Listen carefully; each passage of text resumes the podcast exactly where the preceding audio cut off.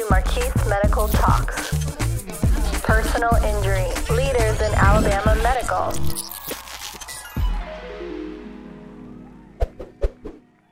Brave New World How regenerative medicine could change how we treat patients. What if doctors could help the body heal more efficiently? This is the question at the heart of regenerative therapy. Upon injury, the body has an innate response defend, then heal. But what if its medical scientists could harness that power and then speed it up in a way that is clinically supported? This reality is what regenerative medicine is trying to achieve. It's a way to restore the function and structural integrity of damaged organs and tissues. Medical scientists generate thousands of pages of research every year in an effort to make these potential treatments widely available for clinical use around the world. Treatments that can help heart disease, cancer, diabetes, spinal cord injury, other neurologic autoimmune disease, and orthopedic injuries. Here are some promising developments in regenerative medicine. Cell therapy. When patients receive treatments that are effective at eliminating cancer cells, healthy cells are destroyed right along with them, creating a need for healthy cells. Currently, these cells have to come from a compatible donor of bone marrow. Any doctor will know that finding bone marrow from a donor that is both willing and compatible can be a daunting task. Regenerative medicine imagines a future where a patient has a store of their own cells that can be called upon and used whenever needed. Patients could regenerate their own system back to a healthy state using their own cells. Take the umbilical cord, for example, which contains blood vessels rich with cells that could be used for this newborn long into adulthood and late into life. What if medical facilities were able to collect and store patient cells so the body could use these healthy cells as a way of repairing damages. This opens up the possibility that these regenerative cells could be used in the event of a disease or injury to help a patient's body restore itself to a healthy state. This is just one concept that scientists in the field of regenerative medicine are investing time and energy into understanding. Artificial organs and medical devices. Improving the quality of life is the goal for all patients.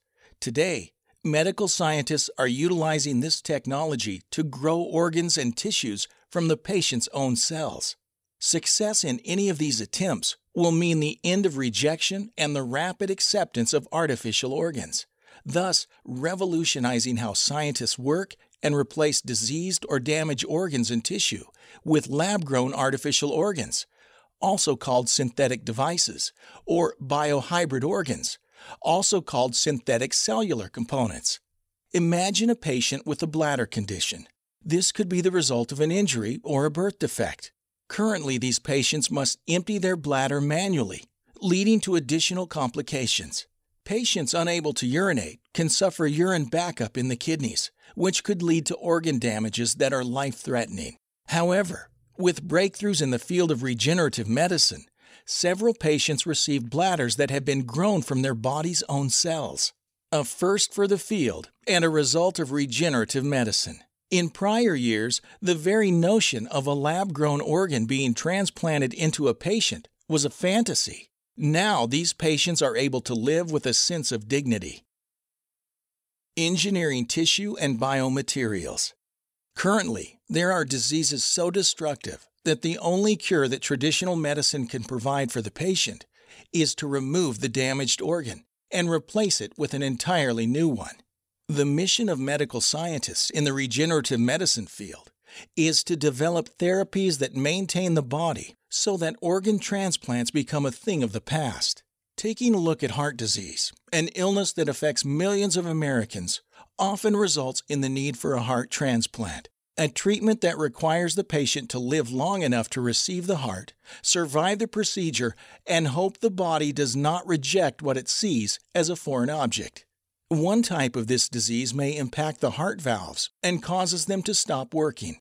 Conventional methods for heart valve replacement include a pig aortic valve or a mechanical device implant.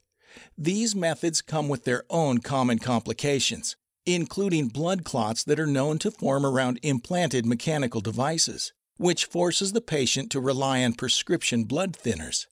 The good news here is that scientists in the regenerative medicine field have successfully grown viable heart valves from patient cells through the use of available biomaterials to create a sophisticated mold that engineers can use to grow heart valves. Eventually, doctors will be able to implant lab grown heart valves that are essentially the patient's own cells, making rejection a thing of the past, with hopes that soon scientists will have the ability to repair damaged valves without any need for surgery. Clinical Translation Scientists in the regenerative medicine field continue to make great strides to advance and apply these therapies. Once regenerative medicine, a relatively new medical technology, is widely adopted in clinical practice, analysts predict the U.S. healthcare system and the national economy will benefit enormously. In the United States alone, national health expenditures increased 5.9% to a staggering $3.3 trillion in 2016. That's nearly $10,000 per person and accounts for 17.9% of GDP. Among the conditions that medical scientists working in the field of regenerative medicine are putting efforts into developing potential cures, here are a few examples of how the U.S. stands to benefit. For heart disease, current treatment costs the United States about $207 billion each year. As one of the number one causes of death for men and women, on average, 611,000 Americans lose their life to heart disease every year. That averages out to one in every four people. For valvular heart disease, the current state of treatment costs nearly $9 billion, with over 91,000 hospitalizations and 21,000 deaths on average.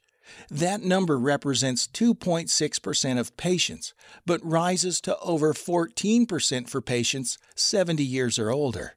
For diabetes, more than 20% of total healthcare spending is for patients diagnosed with diabetes. With more than 86 million living with a pre diabetic condition, that means a patient's risk of developing type 2 diabetes and other chronic diseases rises along with it. The future possibilities of cell therapy, organ growth, tissue engineering, and medicines that can repair and maintain conditions and illnesses is a promising new territory that we hope more doctors and medical professionals will continue their education on. Hosted by our Marquis Medical team, we are now streaming on all major listening platforms. Start listening today. Visit MarquisMedicalTalks.com for more episodes.